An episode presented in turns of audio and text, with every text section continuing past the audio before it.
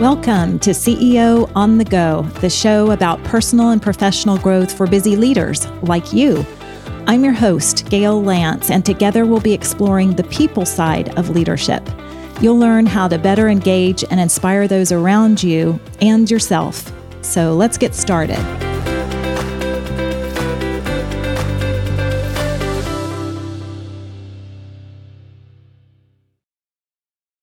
Hey there, how are you doing? I really like to know because that's one of the questions I often ask my clients when I'm working with them. I often ask them how they're feeling on a scale of one to 10. One means extremely down, maybe hanging by a thread, and 10 means thriving or extremely positive. And it's been interesting to hear responses lately because the common response now is it depends. It might depend on the week or the day or even the hour of the day. One client recently said, that they were at a negative eight last week and now they're at a positive eight this week. So that's a good thing. There's just a lot of fluctuation. And it is truly an emotional roller coaster out there for so many people and for me as well. So, if you're feeling up and down, you're not alone. I really wanted to speak to this topic because recently I've had a few clients who are dealing with some very serious and sad issues in their organizations.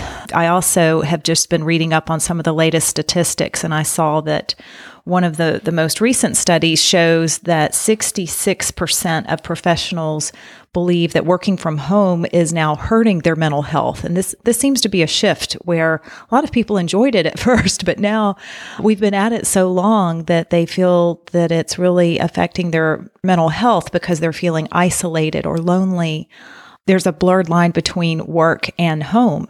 It's harder to stop working. A lot of people feel like they have to be on 24 7 now. Suicide hotline calls are up over 50% now, and one of the growing segments of the population who are reaching out for help are young people, specifically recent college graduates who are trying to find work. And this is just a challenging transition, even without all the other circumstances that are going on. So it just um, is exacerbating the issue. And I'm especially sensitive to that statistic since I have a recent graduate in my own family. So, I have a few thoughts to help you and your team ride the emotional roller coaster more easily without feeling sick to your stomach or feeling like you want to jump off. So, here we go. Buckle up. One, it's okay not to be okay. In fact, sometimes I worry about people who claim that they're not experiencing anything different right now. Um, I think a lot of leaders feel like they have to be stoic. A lot of times you may not have the words to describe your emotions, it's just something that's felt. I was reading an interesting McKinsey and Company article recently on the emotion index, and it featured a graphic representation of eight different emotions that people experience. And in the article, they did put words to the different emotions. They broke it down in, into uh, these categories. They talked about joy and trust, fear and surprise, uh, sadness, disgust, anger, and anticipation the article shows a breakdown of how the different emotions are showing up in different countries and has uh, lots of colors to analyze. I thought it was really interesting.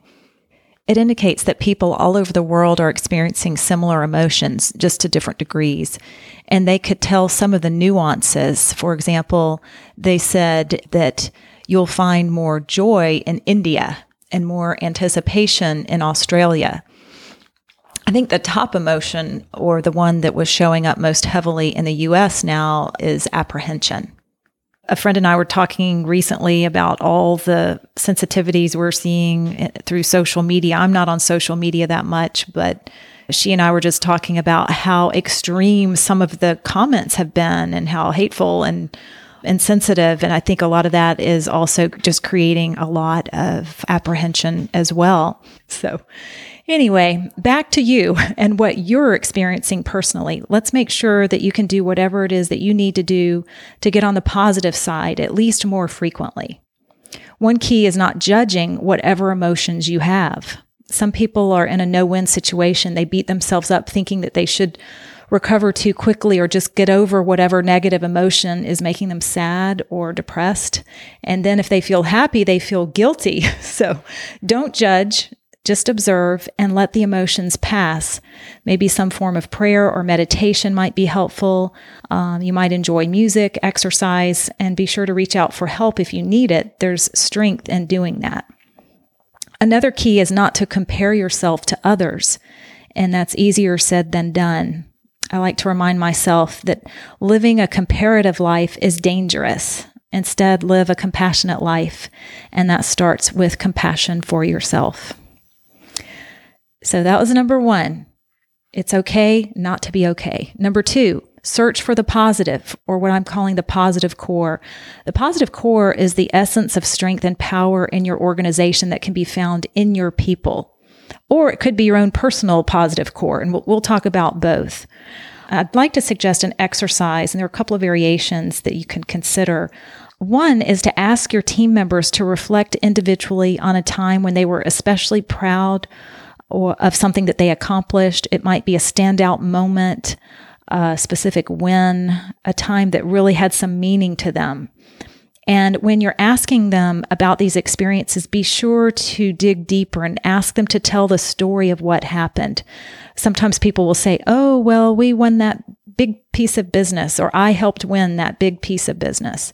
And so back into that story and say, let's let's dissect this. What happened? What was what was in the way? What was your specific role? What were the skills that you used? Tell me about the process. In one of my meetings, I had a guy mention that he had to expand their business in uh, the US into global markets. So, in his words, they just acquired another organization overseas. He made it sound so easy. So, we had to really understand what was the process? What were the challenges? It revealed that this executive in particular had great skills in negotiation, collaborating, helping different people come together. So we were able to start seeing him in a different light, and he was able to see himself in a new light, understanding some of the unique skills and strengths and experiences that he brought to the table. So that's one variation, asking individuals to reflect on a time that they were especially proud of or a standout moment. So, the other variation of this exercise, which I really like and highly suggest, is to ask your team members to think about a time when they had to overcome something that was extremely difficult. It might be something in their career or even their personal life. It doesn't need to be tied to your organization, although it could be. And so getting them to think through this will give them more energy and power and ideas to actually think through how they can get through some of the challenges that they're experiencing now in the current situation.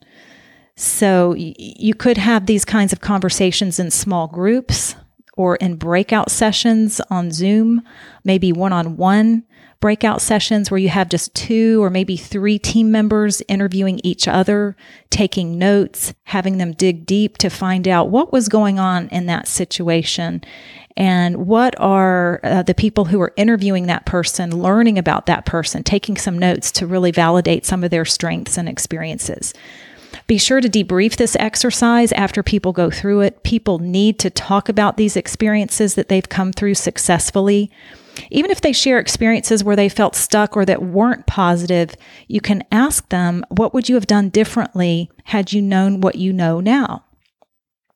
So I really encourage you to do this. It will help bring new energy to your team. And it can also give you some specific ideas for implementing uh, some new ways of operating to leverage their strengths in a better way. So great, great exercise to try. So a quick exercise you might want to do alone just for yourself is to get out a sheet of paper and just quickly jot down three experiences that you have come through that were extremely difficult for you any time in your life. It could could even be a childhood experience. It really doesn't matter. But you're fishing for the same kind of data. If you like to journal then you can physically write out the stories. You know what was the situation? What occurred? What did you do? What were the skills that you used? Or the kinds of qualities that you had that helped you come through that experience if you don't like to journal, you might just want to jot down a few notes or key ideas or words that come to mind, but it does help to write it down. It just helps you to to validate that about yourself in some way so that you remind yourself of some of the strengths that you can leverage now better to help you move forward. So, focusing on your positive core can really give you an upswing on that roller coaster. Take some time and explore the times in your life or your work that really helped you move forward. Then see if you can come up with a really short term goal, something that you're just looking forward to. It doesn't even have to be work related, but the importance of being able to see something positive on the horizon, something that's doable, something that you think you can accomplish in the short term can also really help you move back up the emotional scale. Let's move on to number three. Number three is doing something nice for someone else when we're feeling the pain of frustration or negative emotions, or just when we feel like we're too down on ourselves.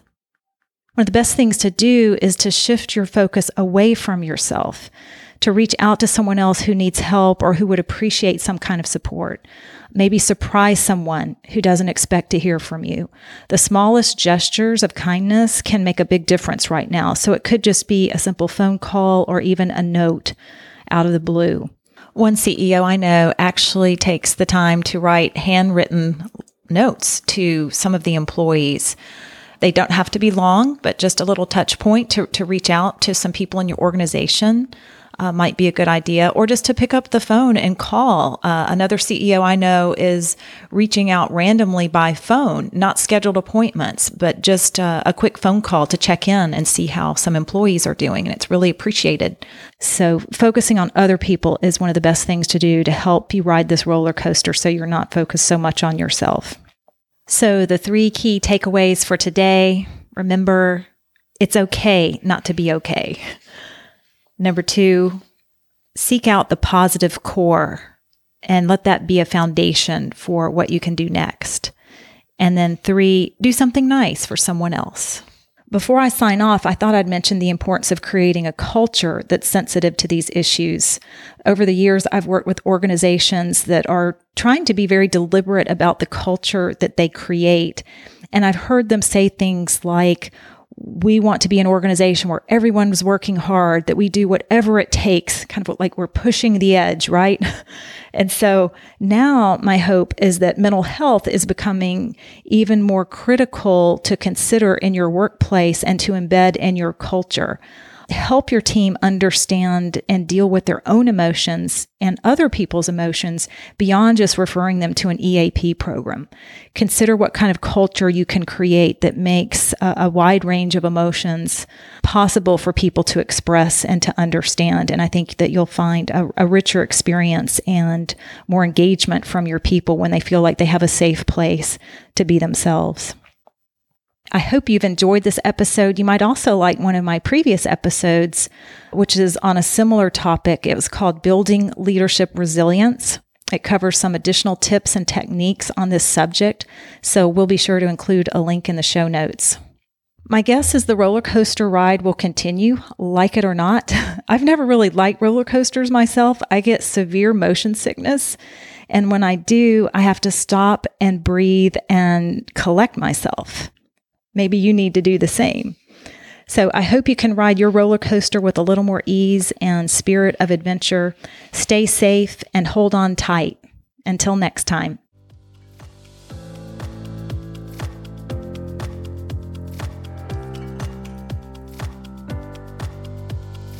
Thanks for tuning in. Feel free to connect with me on LinkedIn and visit workmatters.com. And if you have a question or suggestion for a future topic for the podcast, I'd love to hear from you. So keep growing as a leader and doing the work that matters to you. Until next time.